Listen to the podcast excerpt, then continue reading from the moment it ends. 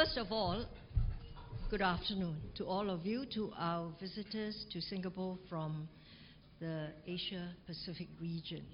It's a pleasure to meet all of you, and I have to thank Alan John and IPS for this opportunity to meet with the Asian journalists. Alan was right. I've worked in the newspapers before. I was a stringer. I worked for Free Press and I was paid, was it 63 and a half cents per square inch column if I got published. I think it was 63 and a half cents. If you sent in a photograph with a caption, you were paid a bit more. But I was not very good with cameras, so I never sent in photographs. But it's a real pleasure working with you, and I have worked for Vietnam Press. Uh, all this before I went to the university. I was trying to earn an extra buck, and uh, I, a Vietnamese uh, journalist, uh, Nguyen Trong, Tony Nguyen Trong, went uh, hired me, and I worked for him. My job, he would mark off all the stories, and my job was to press it, and he just sent it back to Vietnam. And in, there was the North and the South were fighting in those days, and I said, "So what do you do?" He, since I am pressing all this stuff for you, he said, "I write features." So once in two weeks, he sends fe- features to Hanoi. And after a while, I thought I was not paid enough and I quit. So, but uh, so I feel very comfortable with all of you. I am not going to really uh, do that much analysis in my opening statements because I ask myself, you are at the center of things. You know the events, you analyze the events, and what you write becomes data for me as a university professor to work on so that I can further analyze and maybe theorize from there. So I asked myself, what can I say that can be really useful for you? I thought maybe I would just uh, make a few broad statements, paint the world in a few strokes of what I see happening. Instead of saying Singapore, Asia, and the world, I'm going to start with the world then how it impacts on Singapore and Asia. But I am most happy to answer any question on Singapore as uh, Alan John has listed. Some of them are quite boring, actually. But uh, I'm happy to answer any question uh, you have on Singapore. In fact, I would be delighted to do so. Let me begin by saying that uh, we are lurching from crisis to crisis, from shock to shock man made and natural disasters. This is the new normal, as you know. And even as we are still mulling over the black swans of 2016, which is Brexit and the election of uh, Donald J. Trump as the 45th president of the United States, now we are already looking at Kim Jong un and the prospect and the knowledge that North Korea has a nuclear bomb and all these nuclear, uh, you know, the missiles that they will mount to send, shoot all over. There are typhoons, there are hurricanes, climate change. And lately we just watched the Las Vegas shooting. It never stops. There are many disruptive changes in world affairs. Let me just list them for you. And by listing them, I'm telling you I'm open to answering questions. And I will try to show how they impact on Singapore. I think the first change which impacts on the global scene is something that impacts also particularly for the Asia Pacific. And that is the changing world order and the rise of new powers and how that can be accommodated. You are familiar with it you would have written about this. The old regional or, or the existing international order is one dominated by the United States. And in the Asia Pacific, the United States was predominant. It was a hegemon for one short period.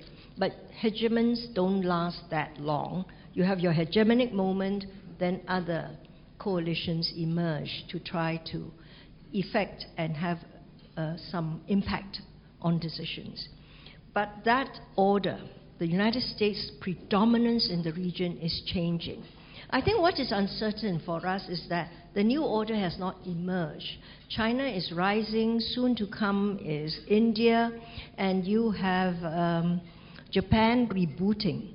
But now there's an added factor North Korea, DPRK with a nuclear bomb that is nuclearized. That changes a lot of things too, because that will make them a player as well. But the, it is not, in fact, decided. I am not saying the United States is going to withdraw and leave the sea. Far from it. The United States today still has military capacity and power way beyond any other country power in the region. What it spends on the military is more than what all the countries, China and every other country combined in the world. That's the gap and its economy is picking up where one time it was, you know, in fact, seen to be in the doldrums and after the financial crisis. But I think the predominance, the time of U.S. predominance is over, partly because the United States itself is rethinking what it wants in terms of leadership, how it will play that role. And Mr. Trump's election demonstrates it, although I would argue it was there with President Obama because he wanted to lead from behind. But the idea that the United States is going to intervene in every action, that's gone.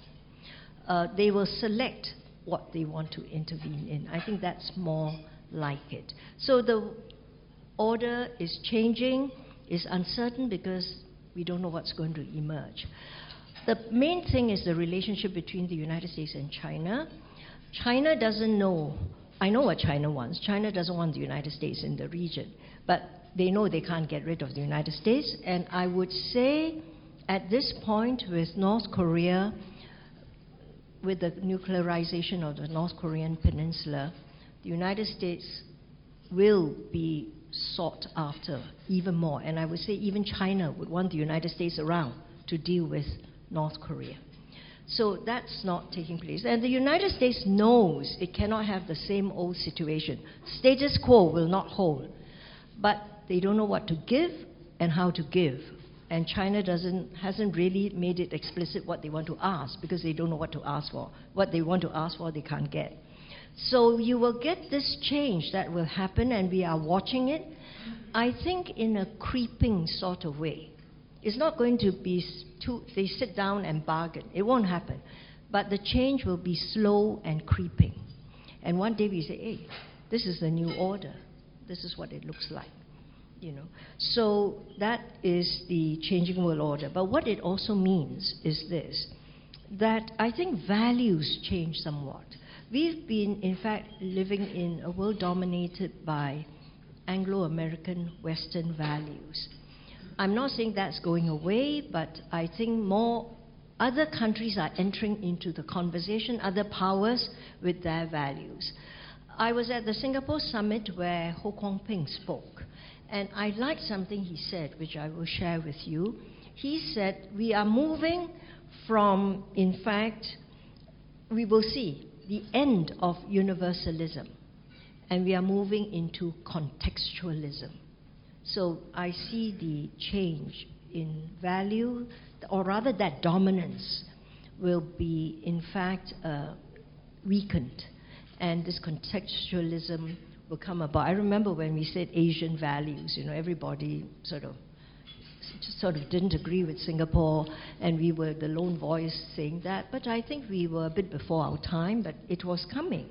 It's impossible. And now, after Iraq and Afghanistan and the difficulties of establishing uh, democracy there, you know, I used to say to my American friends, um, I hope you all are a bit more humble about how you approach democracy building. The second uh, trend I see globally is the rise of identity politics. You know, you see this in the United Kingdom. What is to, how do you salvage, how do you preserve the English, British identity? You don't want foreigners coming. Now it's ended up with Brexit.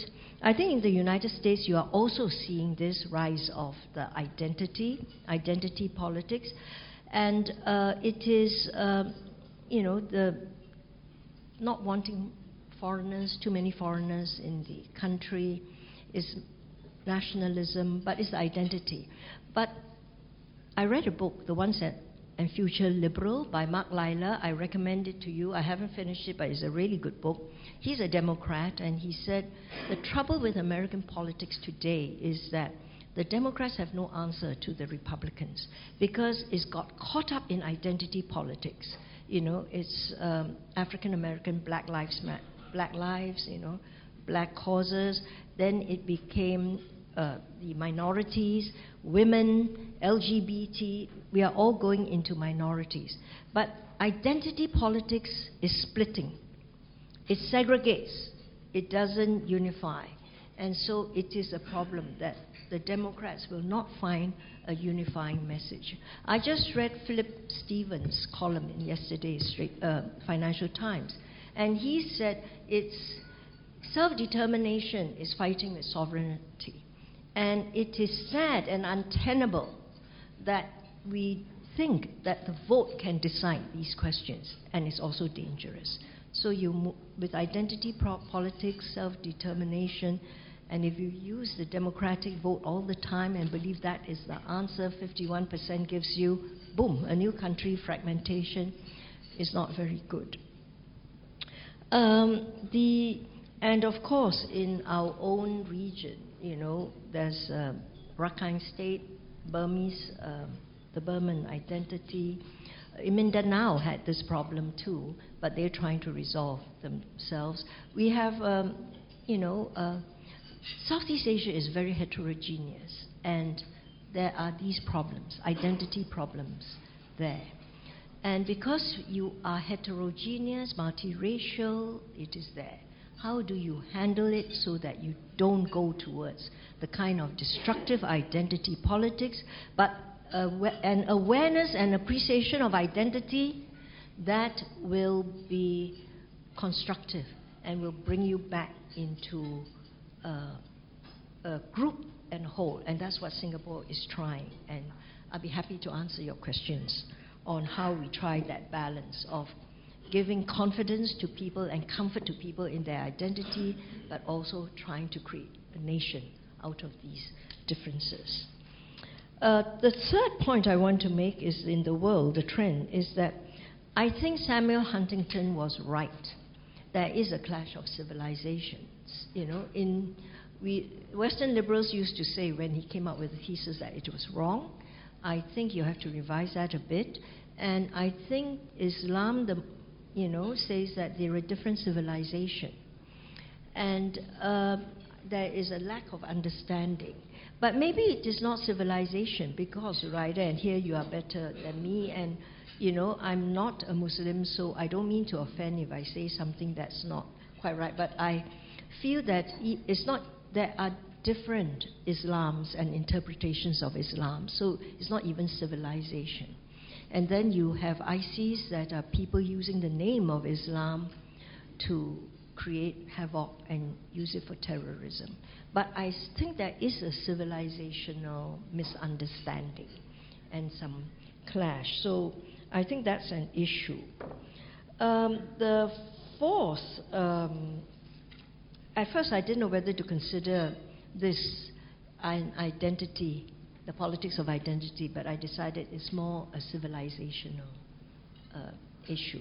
So I put it as a trend separate. The fourth trend is this. I think the democratic model is being questioned now, even in the West. You know, and you see a lot of writings by thoughtful liberals and thoughtful uh, Europeans, Americans, the British, who say that we have to reinvent democracy. The democratic model, as they know or have known, is not quite working. And certainly it seems to lead to, if the vote decides everything, you know, populism is one result, you know, identity politics is the other. And so it's how you reinvent um, uh, the democratic model. I read this book, The Fourth Revolution, by uh, Micklethwait, and uh, who's now the Bloomberg uh, editor in chief, I think. John Micklethwait, and Alan Wooldridge. the, he, both were editors in The Economist. Micklethwait went to the United States. I think Wooldridge is still with The Economist. The fourth revolution. And they, they argue that actually the democratic model in Britain, for instance, does not handle the pressures of today because it's the vote. And so leaders cannot take action. It's the majority vote. And he said the pressing issue is how you handle entitlements and balance the budget, fiscal prudence and entitlements. And how do you say, I can't give you this? And so he's just stepped, they are looking at the European uh, dilemma. But I think they raise this question. And a friend of mine, Ana Palacio, who was the foreign minister of uh, Spain, has been writing very actively over Catalonia. And she, she wrote this piece, just had a Wall Street Journal piece, but she said it is the democratic malaise. And she feels that really, if you just let people who feel they want their identity to vote, is really troublesome. You know, because then you, again, the idea that you just fragment. And it's not just Spain, she says. The rest of Europe, there are so many different um, pockets. Are they going to split? So I think serious um, uh, liberals, serious, serious Europeans and Americans are thinking how do you reinvent democracy? They're not saying you abandon democracy, but it's really to reinvent and how do you tweak democracy to work better. And lastly, the trend is globalization.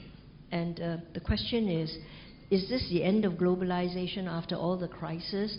I don't think so. It's too deep. But I expect globalization to morph. It'll morph into something more or less. And we will learn how to deal with it, how to protect our citizens, how to you know, make sure freedom of flow, free flow of capital, uh, labor, people are in I guess, in measures that we can all handle. Um, and finally, there's disruptive technology we must all think about. And how does it all impact on Singapore? I think we are scratching our heads. And you know, Singapore, as my leaders would have told you, you saw the ministers. They would have all told you in different ways. You know, we are a small country. We're very open. We have to live. We have to be open to live. You know, and uh, we are a price taker you know, we're not a price setter. And to survive in the world, we have to understand the world and we have to understand the trends and prepare for the trends so you're always at the cusp of change and you can take advantage. We and ASEAN are handling the change in the order. We're trying that. And uh, it's not always so easy, but I think some alignments and realignments are taking place, you know, but. Um, I think this is something we have to deal with in a big way and be aware of it. Um, the, I think, in terms of the identity politics, um, I think we are dealing with it. Elected president, you know, I'm happy to answer questions. As I said, Singapore is one, we are trying to give comfort to people's individual identities, to say it's legitimate to be, to express your identity, but and to be proud of your identity, but you have to be a nation at the same time. So I'm happy to answer those questions. But we knew of this problem long ago. This new identity politics, that's new for the West. For us, we've lived with it for very from the birth of our nation. Uh, and uh, in terms of the um, ISIS, you know, uh, civilization clashes, I think we are as a region, ASEAN is trying to deal with ISIS returnees to the region. You have Marawi. There's some concern that they may be uh, on the borders at Rakhine State, you know. So uh, it's an issue that is not far from us. Malaysia is uh, alert about this. Indonesia is alert. Singapore is very alert, and the Philippines. So uh, we have to deal with this uh, problem. And, uh, well, democratic model, we've always thought we had to reinvent our own model, and Singapore has a model of its own. Uh, but globalization, I think Singapore is very concerned that the, the um, disillusionment with globalization has led to greater protectionism, and some countries who are champions of free trade to move away from free trade. And we would like the message of free trade and maybe countries that support free trade to come together to keep free trade going because that's the way the world goes forward. We will never be richer as a world, especially developing countries. We cannot develop if we all speak the message of protectionism. And the smaller countries really cannot afford be, to be protectionists. And in the world of 193 members at the UN, 107 are small countries. By definition, because you have 10 million and less in your population. So we all have to do something with that. And so I think I better stop here and let you ask questions. Okay. Um, thank, thank you very much, Professor Chan, for your very stimulating opening remarks. Uh, you've identified five trends, and I'm sure the audience is raring to go with lots of questions, but I'm going to be a but bit I'm selfish. very happy to answer Singapore questions. I'm going to be a bit selfish and um, have the moderator's prerogative to ask the first question. Um, you've had an illustrative, illustrious career um, as an ambassador to the U.S. Um, by all accounts, you were extremely well respected in Washington circles, and you did a sterling job for Singapore. Um, but my question to you is, how more challenging uh, will it be for our foreign service officials and their Asian counterparts to master diplomacy with China as regards to your first, the first trend that you identified of uh, changing world order? Um, well, I think the first thing one has to do is to understand the country you want to operate with and work with. And uh, many of us here, you know, we've been, as I said, lived in the Pax Americana. And it was not just, and it, before it was Pax Britannica, the Western values were much better purveyed, and we read, and really the soft power of many Western values, you know, is very seductive. And they have technology, they have films, they have television, books, magazines, everything to promote it. Then companies, you work in the companies, that's also getting into the values. Most of us don't really know China very well. And we need to understand India too, you know. And we don't understand Japan very well, but we really need to understand China. And I think unless you understand China and the Chinese mind, you can't really do as good diplomacy. Uh, and I hope we are, Singapore has a, a group of people, I mean, we can study Mandarin, but that's not good enough. You really have to be good in it? Can you crack jokes in it? And you know, so I think learning the culture is important, and that would help in the um, diplomacy. It's really about getting to know each other, and that's what's great about ASEAN. Because although people say we are a talk shop, we really got to know each other, and you interact and develop a comfort level. We have to develop comfort levels with China, I think, you know, much more rather than just functionally work, you know, dealing with them transactionally. I think that tends to happen with every country.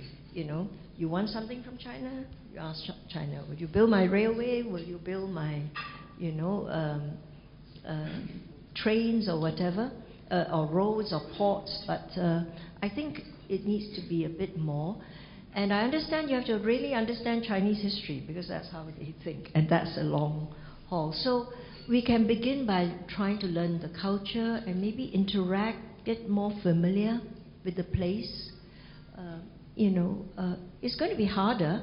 It's going to be hard understanding the United States too, you know, from now on, because when I was leaving the US, they used to tell me the Republicans of today are not your grandfather's Republicans. In other words, even the Republicans have changed, the Democrats have changed. So the whole culture is changing. In fact, it's much more challenging for every diplomat, for every journalist. The world is changing so fast. You've really got to grasp it. And with social media, you know, technology and so on, and we change our views, we change our minds So we have to be on the ball. Okay, one more quick question before I open the session to the floor. I'm a bit selfish today. Um, you talked a bit about um, the, how Asian values, and you were a bit ahead of your time, and now there's a need to reinvent the democratic model. Um, but on the other hand, you hear a lot of people talking about democratic recession. They define it as a retreat of democracy as opposed to reinvention. What do you think is the way forward? Is it going to be a revival of Asian values that we are going to witness in the coming few years? Or really um, a decline in um, certain rights and um, privileges that we enjoy as free citizens? You know, um, I talked of contextualism. I don't think it's the end of universalism in this sense. Huh? Every country, every culture values life, values uh, good government. And what is good government? You know, they want a sense of fairness, they want a sense of equity, a sense of social justice. And they don't want power to be unaccountable. So, accountability. You add all this up, it becomes rule of law. You know, and I think uh, for Singapore is rule of law, you know, and you have to have a sense of equity, you have to have a sense of social justice, and you have to have a sense of openness. Otherwise, you can't develop and change. But accountability. How you shape that government is up to you. I always wondered why, when you know, when I was in the US, I said, isn't it funny? In Asia, when family members succeed, you know, each, uh, you know, you have a father who's a prime minister or a mother who's a prime minister, the child takes over, and Western journalists come and they say, this is uh, nepotism. You know, I have been in the United States, you know. I saw the Kennedy family, you have the Bush family, and uh, you have, um, I remember watching the election in Rhode Island. Senator John Chafee, when he died, his son was appointed to be the temporary by the governor to sit in the seat. Then he had to run for elections, but he ran as an incumbent. Mel Carnahan, the governor of Minnesota, ran for Senate, I think, you know, ran for Senate. His plane crashed, he died. They put his wife's name on the book, on the ballot box, so his wife took over. When Ted Kennedy died, some people thought, Victoria Kennedy should take over the seat. And this is called public service. You know, in the West is public service, in Asia is nepotism. So I feel that there is a kind of, uh, uh, you know, misunderstanding, mismatch. So I am quite happy to think that in Asia we are working our own models of good governance. And there must be some, as I said, universal values of rule of law, accountability, social justice, so on. How you package it, you know, is, uh, and in the United States, free speech is the number one right. You know, I tell Americans, in Singapore, free speech is maybe four or five. They gasp. I said, you know, Singaporeans think it is important, very important, to have a house, to have education, you know, to have a job. And then you have, you know, free speech is important, but it's not num- number one on the list. Is that ordering wrong? Why is it wrong? Who said it, free speech must be number one? So that's why I say there's room for contextualism, but so long as we are all driving towards good government and looking after people, a people oriented society. Right. Thank you. Okay, I shall open the session to the floor. Maybe the young lady in uh, blue.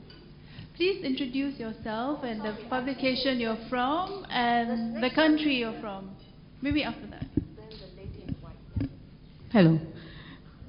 Good afternoon, Ambassador. I'm Imelda, a fellow from the Philippines. Um, with U.S. President Donald Trump's policy to put American interests first, do you think Asian countries can still rely on the U.S. as a global leader in terms of security and the economy? Thank you. Now, in the region, people are trying, countries are trying to interpret what American policy is, you know, what it really means. Because it's hard to read. Apparently, Kim Jong un can't read what America's policy is. On the one hand, I think because tr- uh, President Trump confuses him, it's not bad, puts him on the toes. There's one good aspect of it, you know, that you scare the life out of him. But uh, the question is can you rely on U.S. Uh, policy? U.S., the United States has institutions here, it has processes here, it has dialogues here, it has assets here. All right? And these assets are ready to act. And I think you've, in the, since his election, you have not seen fundamentally that many changes. By which I mean, in terms of the security situation. What do I mean by that? One, uh, although he threatened, President Trump threatened that his allies had to pay more, Japan and Korea. Uh, that didn't happen. He didn't break alliances. All the alliances are intact, you know. Uh, the Seventh Fleet is still sailing around, you know, and they are still doing some FONOPs. But they are quiet about it. They do it in a routine way without announcing all over. He's going to come to the region, President Trump, he says, at this point. He had a strong reaction to North Korea, which was good.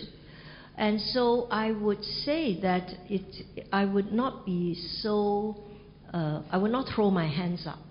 I would still say the United States is an ally, you know, and uh, we can rely on the United States. What has disappointed me is that his message on trade you know, is not what we are used to. And uh, he, is, he wants, in fact, to renegotiate trade agreements. He says he's not against trade, free trade, but he wants trade to do better for America. So I think, um, you know, that uh, is being recalibrated. And I watch with some concern over his statement on the Korean Free Trade Agreement, KORUS. Uh, I worry because this will impact on other countries in the region. I heard, for instance, um, the uh, finance minister of a country come here, big country, say Asian country, you know, I said, how do you resist the pressures of protectionism in your country? Because nationalisms are rising in the country. And this person said, you know, people in my country said, look, even the United States, that's so big, that's so powerful, is protectionist. Why shouldn't we be protectionist? So that is the problem. Okay, the lady in white.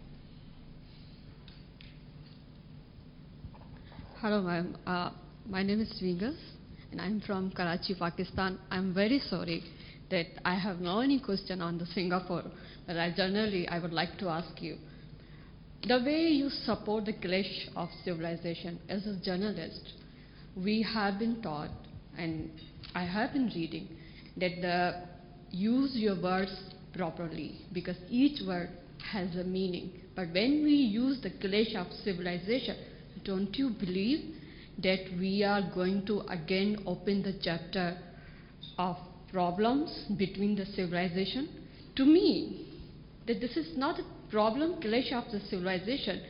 There is the clash, clash of power and business in this world. And again, some scholars, they are putting on the civilization. So how do you see these words? Thank you. That's a very good question. She's taken objection to my raising clash of civilizations again because I think people feel that that is uh, you see, the word clash, it depends on how you look at clash. You know, is it the war of civilizations? I'm not sure it means the war of civilizations, but is two ideas not actually meeting and seeing eye to eye? Or two civilizations? So the question is, how do you reduce that misunderstanding and that acceptance and tolerance? But I guess I didn't have so much trouble using the word clash but does it mean conflict? There is some conflict, but Is it a resolvable issue? All, some conflicts, conflicts are resolvable. So I guess I'm just using it very starkly, but your asking the question has forced me to elaborate, and I'm glad you did.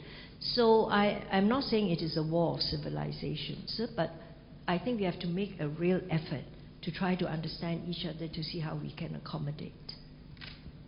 Okay. Uh, Narayan from Nepal. Uh, we are analyzing the situation in the context of uh, rising China. Uh, my question is uh, how do you visualize uh, the world, the geopolitics, the ruptures along the way when China finally rises? Gosh, I think if I, no one has actually given the full story. The Chinese have given figures, you know, and timelines of when they want to be a middle income country and when they are going to achieve the Chinese dream. They, but it's internal for themselves. Um, you know, Lee Kuan Yew uh, once said that when China rises, it will be I'm paraphrasing him, you know, I don't I can't remember the exact words. It is not just going to be another player. China will be the biggest player of all times. All right? And that is the scenario. When is it going to reach that? I think even the Chinese will say that surely, you know, they will have one step forward, one step backwards. They have problems along the way, and uh, they will take a time reaching it. And right now, they seem to have their main concern with their own country first, that they've got to do something about evening out the uneven developments. One Belt, One Road, you know, it is about a vision for the region, but it is also about China spending excess capacity developing the inner regions, you know, uh, nearer at the borders. So they are also looking after themselves, you know. Uh, I can't give you a timeline. How will this happen? As I said, it's going to be creeping. It's about testing, you know, what is possible. And I think the, the important thing to remember, and this is where I, th- I think all of us countries in the region should bear in mind, China is trying to work out a good relationship with the United States, you know. And I think the, the United States wants a relationship with China. Here is President Trump he is banging up China, and then he says, uh, President Xi is a good friend, my friend, you know. So he has wanted, he wants to develop a personal relationship, a good personal relationship with China, which means he sees that value. Now, so long as the United States and China wants to develop a relationship, I think um, that determines the outer boundaries. When U.S. and China really Uh, are at conflict is very difficult for the rest of us. So we have to deal with that. But when will China rise? What will it do? Will it, as a risen power, behave in a way that we don't understand? You know, at one level, they are part of many global councils and groupings. They're at the UN. They're quite, you know, they behave quite well. In fact, I, when I was at the UN as ambassador, we always said, China rarely uses the veto. Russia uses it a lot, and the United States uses it a lot. If they don't agree, they abstain. Now they are using the veto a bit more. They will use the veto over certain issues which they think affect their principle, which is when a country tries to intervene in another country to determine what's happening in that country. They don't want that to happen, I think, to China. So you get that. So coming back to your question, I really can't answer the question because I think it's very hard. Uh, but I can't give you a timeline. Some say that for sure by the end, by 2050, the Chinese will be the biggest economy in the world. It's not the richest country in the world, you know. But I think in terms of um, economic, uh, military capacity and so on, you should expect that the United States is not going to be at a standstill, you know. They too will develop further. And the one thing about the United States is that it seems to be very creative and resilient.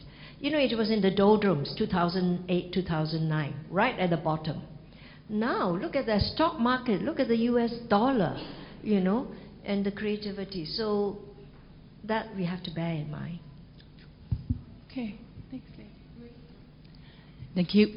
Uh, I'm Aki, a reporter from Malaysia. Yeah, thank you. That uh, I want to congratulate Singapore for the first lady president in Singapore. So then, just now you mentioned about uh, the identity politics. So actually, we uh, I'm here for two months already. So. Uh, for this uh, election, presidential election, actually people say that some people say that actually this is just a show. So uh, I want to know that how do you uh, is it this is a right move for Singapore? Uh, so-called, yeah, you mentioned about the uh, identity politics. Thank you. We have a reserved election. I think it is a right move for Singapore because I was, as a political scientist, even before the reserved election came, I thought it is troubling if the, if there are three major ethnic groups. Uh, there's one others. There's Chinese, Malay, Indian, and others. Now, it is troubling if some minorities don't get to occupy the presidency. It doesn't look right because the president's office is really the office that represents the entire nation, is the expression of the nation.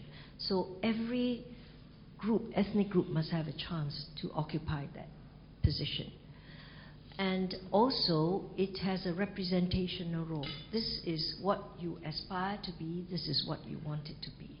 The fact that we added a custodial role over financial resources, about our reserves, came later. But this representation role, this is what you aspire, this country, you know, anyone can be, reach the highest office of the land.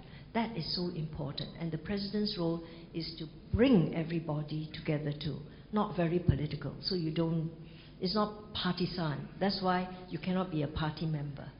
That's the office of the elected president. And so uh, we said if um, a minority doesn't get to occupy the office for five elections, it triggers in an elected presidency after 30 years. Six years, six times five, 30. Now, if everybody gets elected, every minority gets a chance, you never trigger that provision. So it's like sunset. So I think it's a very good move, you know. And it gives comfort, it assures minorities that they too have a chance for the highest office of the land. And by the way, to have a reserve election like that is not against uh, human rights, not against ICERD, you know, the International Convention for the Elimination of Racial Discrimination, because Article 1 of ICERD says positive discrimination to ensure there is equal representation is fine, is allowable. So it meets the ICERD's, uh, uh, you know, uh, provisions. And I think it's a good idea. Was it a sham election? No, it wasn't. Do you know that uh, three, there were two other candidates that came out, there were qualifications, and the Presidential Election Commission sat and deliberated they didn't sort of say, oh, you didn't meet 500, out. They deliberated to see, you know, how to deal with what was the papers put up, the applications. And it would have been good if there were an election, you know, but this time it was not. And uh, I happen to know the president, uh, Halimah Yacob, before she was a president. And uh, she, I'm very glad that she's a president because she has those qualities. Okay, thank you. Thank you. I think we're going to turn to the left side of the room, and that gentleman has been waiting. Thank you very much for giving me the chance. Uh, my name is Kamran Reza Chaudhry from Bangladesh. I'm the 2015 AJF Fellow. So you have, in your speech, you have given two cues. First is the reinvention of democracy and the DPRK's rise. So you told that the, the U.S. may be soft, softer on the DPRK as it has been nuclearized. So my question is whether the Westerners or the U.S. is going to accept uh, North Korea as one of the nuclear powers first. Second is the reinvention of democracy. It is not working in the, because of the identity politics. It is not working even in America and Western worlds. And if that be the case, uh, the main problem lies with the uh, developing and small countries, where we are facing two problems. First is the military interventions, because the military institution always maligns the democratic model in place right now, and the theocratic politics. That is also challenging the democratic values. It is spreading in South and Southeast Asia, particularly in South Asia, including India. So, do you have any model or any model in discussion alternative to the or the reinvention of democratic model that will be better suited than the present, uh, given the present global uh, poly- govern, uh, uh, polity, world polity. Thank you very much. Thank you. I want to make a correction. I did not say the United States should be softer on uh, DPRK. What I said is that uh, President Trump has been very tough, and funnily, you know, he's sort of uh, making the DPRK leadership uncertain about what he's going to do, and maybe that's a good thing because an element of surprise is not bad, and restraint is, has a restraining factor. You know, so I, I said that. Um, how do you solve DPRK? Gosh, you know, um, people are trying to think through. I just don't think DPRK is going to give up nuclear power. You know, there are different schools of thought, and this is just me. It's not my ministry. It's Chan Heng Chee. I think in the end, the world may have to accept uh, DPRK as a nuclear power. I read a column by Fareed Zakaria who cited Joshua Ram- Romeo something or other, uh, Ramos, uh, who proposed a non-proliferation conference again, so that everybody comes. DPRK can be invited, but it is to the table, and uh, it's all new. Get everyone to commit and sign on to say they will not use nuclear weapons you know, uh, that's an idea thrown out. I don't know whether this will be accepted, but it's not easy. And I think it must involve some speaking. Uh, China has to talk to DPRK, US has to talk to DPRK, you know, and I don't know what the picture is, whether there are back channels. Uh, the, the, what I read in the papers, in the headlines, is confusing because President Trump has told Tillerson not to uh, talk to the North Koreans, but obviously some talking is going on, you know. So um, the but the DPRK problem will not go away. But to your point, will the world have to accept it? I don't see how you are going to stop it. Okay. Military politics and uh, uh, theocratic politics how, what is a model? You know, military politics has moved to democracy, and many countries have watched uh, Indonesia. We're watching Myanmar. We watched Thailand, then Thailand reverted, you know. But there has been precedence for, for military gov- government, military government to move to democracy. They establish a large base party, mass party, Golkar, you know and you run for the elections, and there you are. And you can even get the opposition coming in after a while. But, you know, the thing about politics, I'm a political scientist, we will be talking till kingdom come, and we would not have found the answers. And the dynamics of politics is really trying to find, you know, processes and institutions that work. And it never always works once. Because new challenges, new forces come, and the old institutions you have cannot cope. So, politics is a constant churn to find institutions that work for your country. Sometimes, at one stage, a military govern, government may work, then at other times is wrong. Then, if the military gov- government abuses its powers, there is a problem. You know, so I, but that's the stuff of politics. Theocratic politics, I don't really have an answer because um, we've seen many theocratic models. Sometimes a country comes out of it. When you have a democracy, they vote for one that a party that's not uh, theocratic, but the politics fluctuates and it goes up and down. So you get theocracy coming back or more religious parties going out. There's no stable model. Thank you. Good afternoon, Ambassador. Uh, I'm Marlene from the Philippines. Um, how do you envision um, the, the fight against terrorism uh, in the future with this change role in uh, the U.S. Uh, style of leadership? And um, just a second question. There have been worries among security officials uh, in Washington. They verbalized this, um, as well as in the Philippines, that um, events like the Marawi siege may have happened because uh, violent extremists have been able to cross borders so easily. They've been able to recruit and cross borders. What would you recommend for countries like the Singapore, for countries like Singapore or ASEAN, which have uh, easy uh, transit exit points? Singapore is easier. We are small. We have tight borders. We don't have easy borders, and we guard our borders. It is when you have countries that are island countries, Philippines, many, thousands of islands, Indonesia, thousands of islands. How do you police your borders? It's a fact of life, you know, so you can't get a perfect answer there. And uh, it will be porous and they will come through. The thing is that in the United States actually still helps in terrorism. As you know, in the Philippines, special forces are there helping you fight in Marawi, you know, though they are a bit below the radar.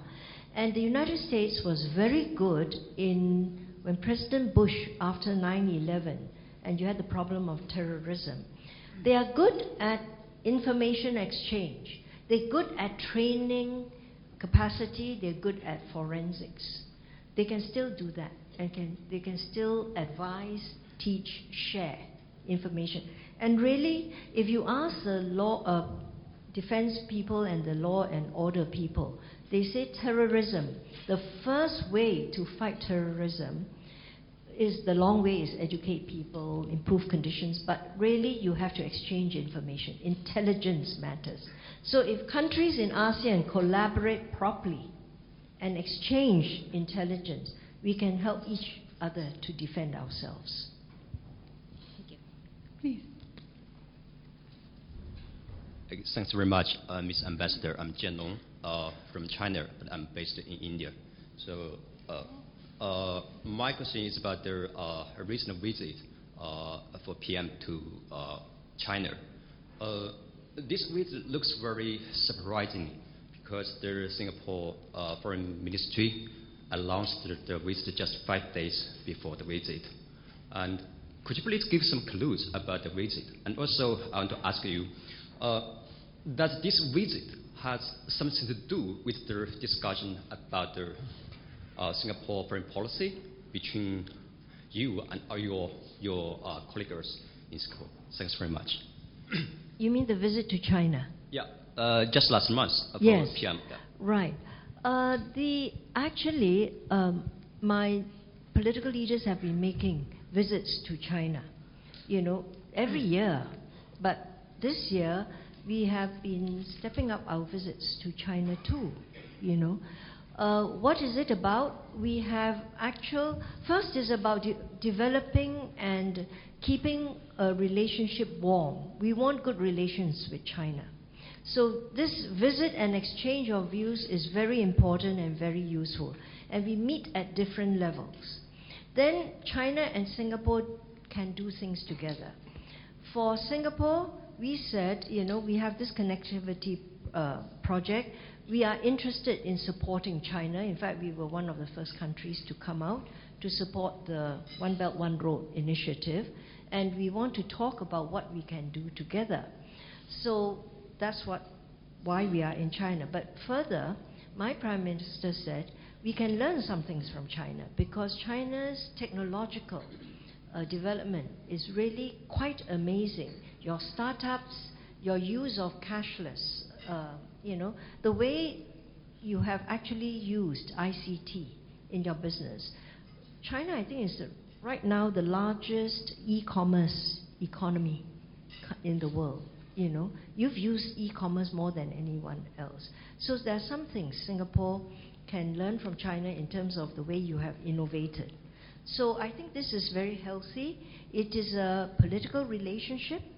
You know, which, and ASEAN, Singapore is going to be chair of ASEAN next year, so we have things to talk about. But we are also, we also have economic interests together, mutual. And I think this is a good way to uh, keep the relationship strong. Okay, uh, maybe to the lady there.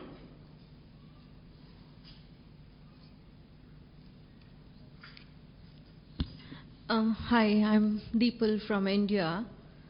Uh, thank you. Like your talk was very insightful, and you made quite a few enlightening points. Uh, I had two questions. One is you spoke about reinventing democracy. Being a Singaporean, like, where does the question of reinventing come in when democracy does not seem to exist in to tell concept for me? And secondly, I wanted your, to know your views that now with North Korea going nuclear, if, you know, what would be Singapore's stand if there had to be a question to choose between USA and China, right? And if we talk of reinventing democracy, if France, if United Kingdom or USA could go nuclear, Nuclear. yeah, the, if they could go nuclear, why not North Korea? Why is it that there is all attention on North Korea? Thank you. Thank you. Thank you. Uh, you have several questions there. Let me answer the first on Singapore democracy, then on North Korea, and I will take the reinvention of democracy together with the Singapore uh, uh, discussion. Uh, I believe Singapore has been working for a model of its own. I dispute that Singapore is not a democracy. You know, I've described Singapore as a tight democracy. Uh, Fareed Zakaria says illiberal democracy. There's there democracies and there are illiberal democracies. I, I say we are a tight democracy, which means there is a bit less room, you know. Uh, and uh, I will start by saying this. We started with the Westminster model, but Singapore is a city state, uh, nation state. It is multiracial you know, the givers, it has no resources. It has neighbors around us which have, we have very strong ideas. And when we were born, we were not, in fact, we, came, we were born in a area which was really a bit of a conflict zone. There was tension around, and thank goodness ASEAN came along and we formed. It didn't come along. We came together to form ASEAN for confidence building. So it was not an easy time when we were born.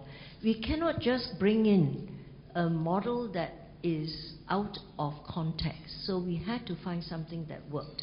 We are unicameral, for instance. That New Zealand is unicameral, Israel is unicameral. We say we are so we have so few people. You know, it's hard enough to find good legislators for one chamber. Why two chambers? So, and we are we're in a developmental mode. So how do you make government work fast? So all these are considerations in shaping the model. Uh, we have elections every five years, and if the essence of democracy is that the leaders should, in fact, respond to people, their needs. Why do I need an opposition party except you think that will pressure the government to respond to the people?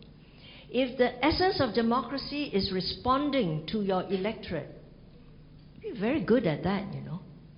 So, but we, we are more than that you know, you can say what you want, social media exists, etc. I won't go into that in such detail, but we came out with our own model. We have used uh, government-linked companies, and we have government-linked companies that are transparent, not like SOEs elsewhere. So we find our own nuances, our own form, and that is Singapore, and it works for us, you know.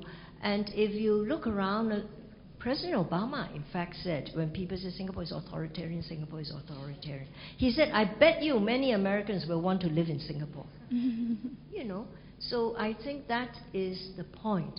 So, how, what, how do you find a model that suits you? Reinventing democracy, we've been trying that for a long time. You find a model that works for you, but the government must be accountable must have rule of law, must believe in social justice. And I think that's why you find um, the government has longevity because of that. Don't believe that it's just force that keeps the government. You know, my PhD study was to understand why the PAP succeeded. I went to the grassroots. They deliver, and people are very happy. You know, give me my flat, the roads, the schools, etc. That's what I want. You know, um, human rights. Um, they don't talk human rights at that level. You, my health care. You know, and every time the citizen makes a fuss, health care too expensive. You find big discussion. So this, to me, is the essence of democracy. You can have parties, you know, in some countries, and it's gridlocked. Government doesn't do a thing, no matter which party you vote in. That's democracy. What does it do? So I feel that Singapore has, is, is reinventing its model all along. We're still trying to reshape it. We just had the elected president and a reserve election. That's reinventing too, to meet some needs. So the process goes on. North Korea, why should North Korea, why should they, you know, Britain and the United States is not North Korea, you know. Uh, do you know what is the logic there? And can you actually feel safe? So, you know, why shouldn't North Korea have nuclear weapons? The moment North Korea can have, so many other countries will have. The whole world will go for nuclearization. So we had some, P5 had it, the uh, number, you want to freeze it at that. Um, Professor Chan, since we're in a room full of journalists, I feel compelled to ask a follow up question on your point about the Singapore model of a tight democracy. Where does the press fit in, in that model? Um, I hmm. think the press has a role in tight democracy. Uh, I think it, uh, and the press has to find its space. You've got to push for your space, you know, and I think that's what the press has to do. Thank you. Please. Thank you. Thank you, Ambassador. That was a very riveting Microphone conversation. not working. Can you hear me now? Yeah. Thank you, Ambassador. That was a very riveting conversation. I'm Shohini. I'm from India. Um, I wanted to talk to you about uh, identity politics. Um, I feel quite positively about identity politics. I sense that in your talk there was a bit of anxiety that identity politics is causing gridlocks and um, but I feel like in South Asia or, and in India, identity politics is actually giving a voice to many communities which were silent earlier. So, do you think that identity politics can actually add to and make for a better democracy, even if it is messy in the present? Um, thank you. Thank you. I don't mean to be against identity politics. In the West, writers are against and politicians are against identity politics. I said Singapore deals with identity politics, multiracialism, and so on. But we have a way of dealing with it. I've just finished with a colleague a manuscript on um, Singapore 2040, imagining the new diversity. And I would say that this identity politics, uh, you know, the right of uh, groups to feel their ethnicity, you have to manage this you cannot just let it, you know, uh, grow as it is. And I think Singapore is very active in managing the ethnicity and identity politics, and that is the only way for it to work. If you look at France, France did not, you know. People come in, and that's fine. We're all one country. You can acculturate into being French, but really the Arabs, you know, there's a group that live in the banlieues and they're not integrated. And uh, you have all the problems today. Being, having groups side by side, living side by side is not uh, uh, integrating. So I think when your polity is that way, and you have so many groups and you want them to live in harmony and things to work, government must be active and you have to have the right policies. And in Singapore, we have really worked very hard at this. Sometimes we, people accuse us of social engineering. We are uh, we de-ghettoized our housing estates. There are some costs, but the result is that people mix in different groups. Earlier on, it wasn't seen to be so uh, crucial or effective. Now, when we see what's happening everywhere else, we say, wow, weren't we smart to have done this? Uh, GRCs, to include a minority in every uh, constituency, is necessary. So you prepare ahead of time. Singapore is all about the politics of anticipation. We anticipate what's going to come on stream and we prepare for it. Now, it's very it's a hard sell, you know. Politics that anticipates what's going to come. How do you tell your people? But Singaporeans are smart. We sort of see, okay, I think this makes sense, and we've got to prepare ourselves for that. But uh, so coming to, I think we, you should allow some identity. You have to recognize identities. That's why we have multiracialism. Every ethnic group is equal, every language is equal, every religion is equal. But what else did we throw in? English. It became the unifying language. But you should not lose your identity. So every Singaporean goes to school, they study English, and they study a mother tongue or the tongue of their culture. And you can choose, you know. And it began quite tight, you know, but now we have made it a bit more flexible. Good afternoon. Um. My name is Gon Chanok from the Bangkok Post in Thailand.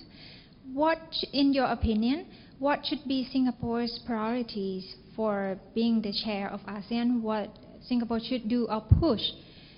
And what about Thailand, the next chair in 2019? Thank you. Thank you. I think that, uh, first of all, Singapore's role as chairman is to try to get ASEAN consensus. It's getting harder, but reaching consensus is important. I think we would like to. Um, my ministry is working this out. I'm not on the ASEAN desk, so you know what I'm telling you is how I think we will move along. Uh, I think connectivity would be important, you know, and trying to um, get. Um, the uh, connectivity, smart cities, you know, uh, trying to help in the development of the ASEAN countries. And I think we've reached a stage where, no, we would like further um, deepening of the integration. So we've already started at ASEAN 2025, and there are areas in trade that we can work on. You know, we have to work harder on services in uh, moving things along. Uh, I think we have to deal with, uh, must get more progress on the code of conduct, you know.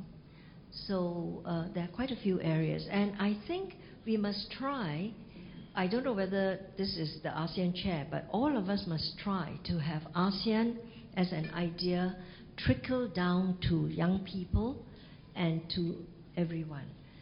To be quite honest, I think ASEAN is very much still an elite concept. We should try and get ASEAN understood, taught in schools, and for young people to meet. In Europe, you know, students are Europeans. Citizens in Europe, in the European Union, feel they are in one community. I think we have to promote that much more. Let's turn to the left again. Thank you, Ms. Chen. Uh, I'm Li Jie from uh, China. Um, uh, my question is uh, about uh, arts because uh, I was a journalist and then I switched to art and culture because I believe uh, in a country which censor journalism so much, uh, arts and culture might be more effective in uh, impacting society. I'm not sure if I'm right or wrong, but I'm still searching. So while I was doing uh, exhibition, uh, some exhibitions in Singapore did uh, impress me a lot. Uh, so uh, I, I, know that you also lead the National Art Council. So I'm curious with uh, what the how the council support art in Singapore, and also in your opinion, um, how art sustainably impact Singapore city. Thank you. Thank you. Thank you very much. Um, in fact, Singapore spends quite a great deal of money on art. I'm chairman of the National Arts Council. Uh, our budget is 90 to 100 million a year. Population 5.7 million. We give out the money to orchestras, to play groups, you know, we give out, uh, yeah. And uh, the uh, we give out scholarships to train people to be curators for artists and so on. And we give money to do community in the arts because art is not just for the elite, for a small group of people who are interested in art. There is a lot of emphasis on arts in the community, and it goes to the housing estates, arts for the aging, because art is therapeutic in some ways, you know. So I think we have a very comprehensive and broad understanding of the role of the arts. But we do give arts. We fund writers, we fund dancers, we fund companies, etc. That is not even touching the museums, because the museums is a heritage board. But we do support facilities, for instance, um, housing for the arts groups. Rental is expensive in Singapore, so with my budget, we also run housing and charge artists low uh, rates. Uh, we do a lot, you know, but as you know, you're an artist, you write about the arts. Uh, artists always feels there can always be more money, you know, but we do spend quite a lot of money. We like to spend more. I would like to have more. If our economy grows, why not? But I would argue, as chairman of the arts, that arts is not just a luxury. For those who want to find a reason why you should support the arts, I would say arts is good for the economy especially when you are dealing now with the new economy, the knowledge economy, the you know, digital economy, the location, co-location of arts and culture to next to the uh, industry is inspiring, creates a new buzz. And uh, Richard Florida talked of the creative class. If you want them to come, you have to bring in the arts and culture, deepen that, and people will come and that will be the buzz. I think these are all the good reasons that arts is inspiring, it helps you. After all, Steve Jobs, you know, he does iPhone, but he's a calligrapher. He did a course in calligraphy and manuscript writing. That's why Apple is so elegant. Yes, and uh, I think it does help. Furthermore, we did a survey and we found that a lot of foreigners who come to Singapore, expatriates, said I think about 70% of the expatriates said they chose to locate to Singapore because we have a lively arts and culture scene. Now that helps the industries. And so.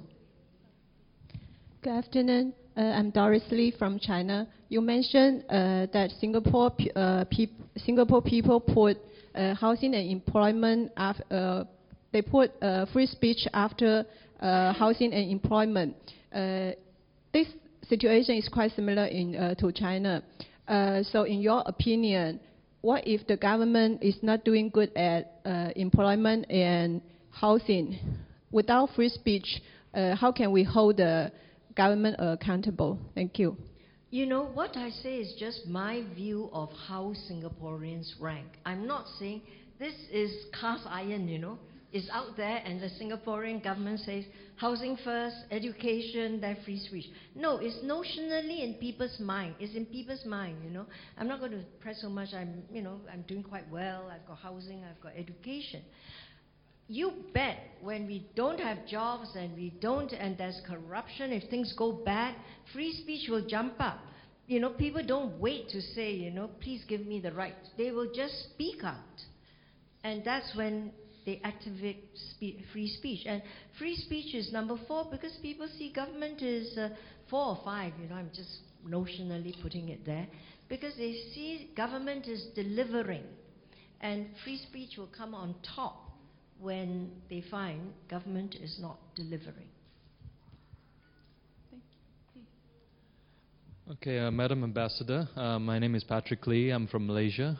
Um, you mentioned the changing of the world order, and you've cited various people saying that China is uh, due to become the biggest player, it's due to become the biggest economy.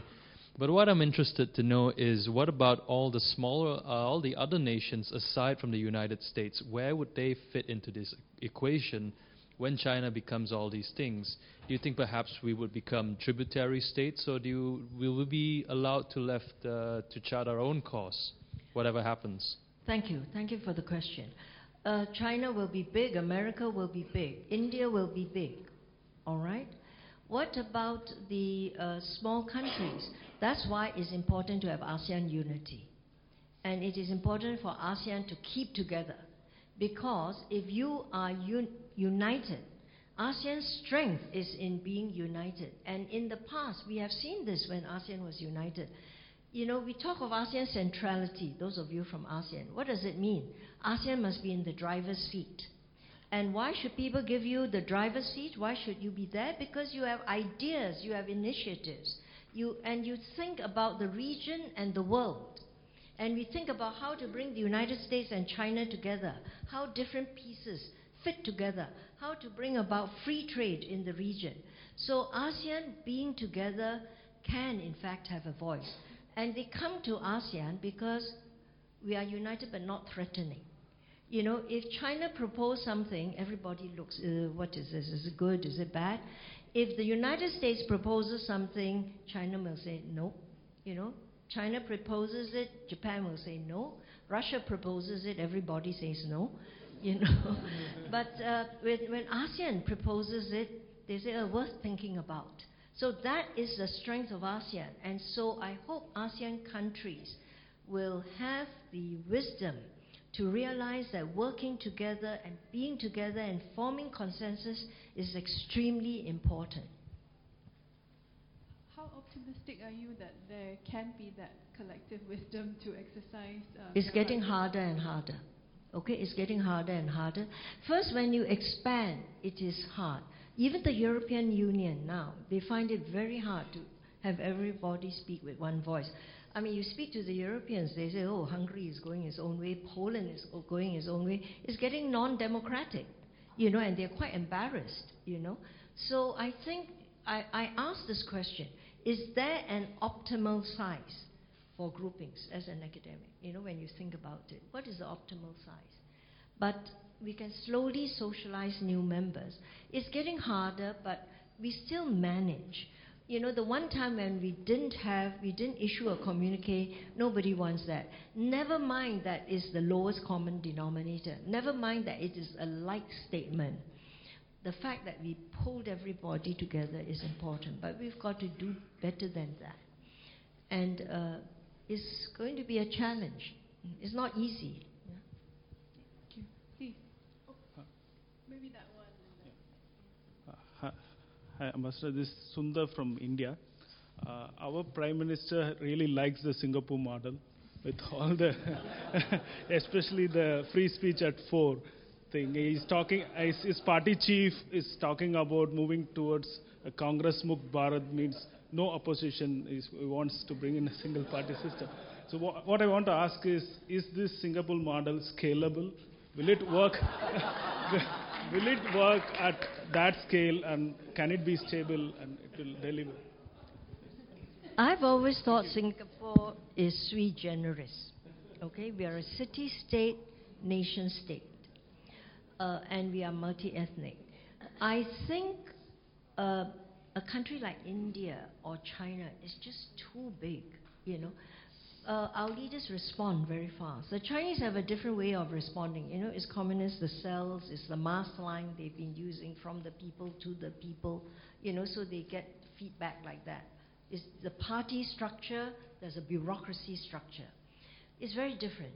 India has to find its own. But I've always been told, and I believe it, that India stays together as united, although it is so diverse, you know, so many languages, because your democracy is very light. You know, you just leave things be. I think any pres- Prime Minister Indira Gandhi tried to tighten India, and I think she wasn't very popular. And, uh, you know, you had an, a non um, uh, Congress party come in after that, wasn't it? I think that was it, yeah. So uh, I'm, uh, we are flattered that Prime Minister Modi thinks he wants to copy Singapore. But, you know, different countries want to copy Singapore. And they learn one thing. That, but I tell you, the reason for Singapore's success is that every bit comes together. We are a system. I say it more as not that it's rigid, but everything comes together, every bit plays its part. It took us years to get that. And uh, I think when people come, they just learn one part. You learn another part, but it's all together. I once had a young woman come to the Washington Embassy when I was there as ambassador. She stepped in and she said, You know, the moment I stepped through the door of the embassy, I knew I was in Singapore. I said, What do you mean? She said, There was just a feel about it. Everything clicked at the same time.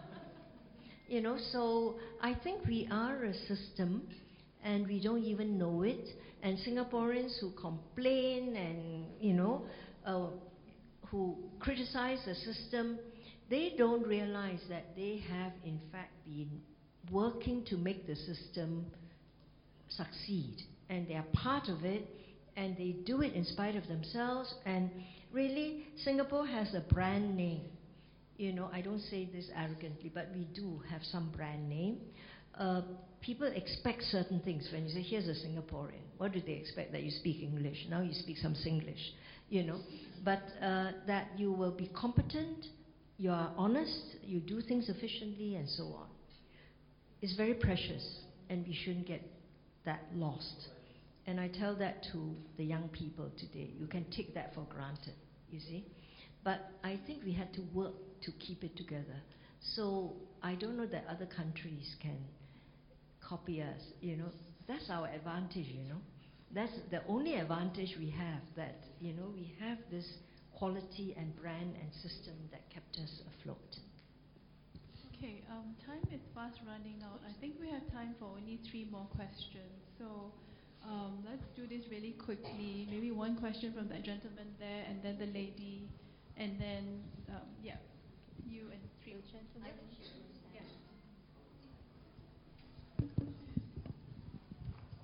Hello, uh, I'm Andy from Indonesia. Still about democracy. um, Amartya Sen, who awarded a Globe, uh, Nobel Prize. Yes, Amartya uh, Sen. Yeah, he observed that uh, no substantial famine has ever occurred in any independent and democratic country with a relatively free press. What do you think? No famine. Did you say famine has ever occurred in a democratic country with a free press? Do you know when I arrived in Washington, I was at a lunch, and uh, Tom Friedman was at the lunch, and he said to me to the table, you know, there was never a country that was non-corrupt that did not have a free press. I said, thank you, Tom. you know, so by your definition, we have a free press. You know, so I don't know why Amartya said that because uh, if you are talking, a lot of the Western countries are very rich. They are West, you know, they are democracies. They have a free press. They're very rich. They have all the technology. You know, the uh, I think one has to be reckoned with weather, climate change. If you were in Africa when desertification is taking place, I don't care how democratic you are, how do you deal with no water? You know, okay, if you are rich as well, you start uh, doing irrigation and trying to create your water. But I think resources have to do with it too. I think Amartya Sen's argument was, I'm, I'm simplifying it a little, is that um, with a free press, uh, you can expose all the inequities that exist in your society. If the press is suppressed, all these injustices will never get exposed. I have seen many countries with free presses where a lot of the problems are still there. All right. Thank you. I think you all know what the, which countries they are. Um, I, I, a follow-up question on on free speech in Singapore. I'm media from Singapore journalist.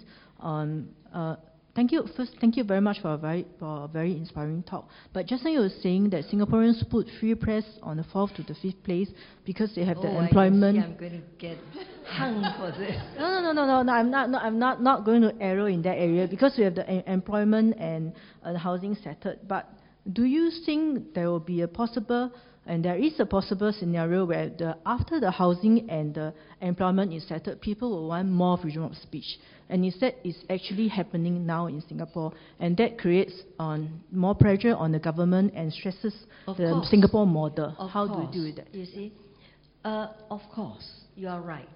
Um, after that, but um, I think, uh, you know, I've said that Singaporeans will come out very strongly. Singaporeans are actually quite economic people. They're not going to waste their effort, you know. If they think things are going the wrong direction in a very major way, they will come out, they will speak, and so on. And so you get course correction. But if they feel it's just a little bit, ah, why am I bothered, you know? So there is that. And you find that in countries, you see, I've said to young Singaporeans, I said, don't complain about why there's no opposition. Why aren't you going to the opposition? I think it is because Singapore's problems are not that major, and you know the government is going to handle it. In countries where there is bad governance, I don't care how repressive the government is, you will find an opposition rising. Singaporeans are, unless you say they are cowards, which they are not. So it has to do with their thinking, well, it's not a bad job, you know. It's okay. I would prefer this. So I will speak, but I'm not so passionate about it. It's passion. Now, some other Singaporeans, I quickly add, uh, will say that uh, free speech is number one in their hierarchy. That's a group, but I'm talking of the majority. Okay, one last question, and we have to call it a day. Good afternoon, Ambassador.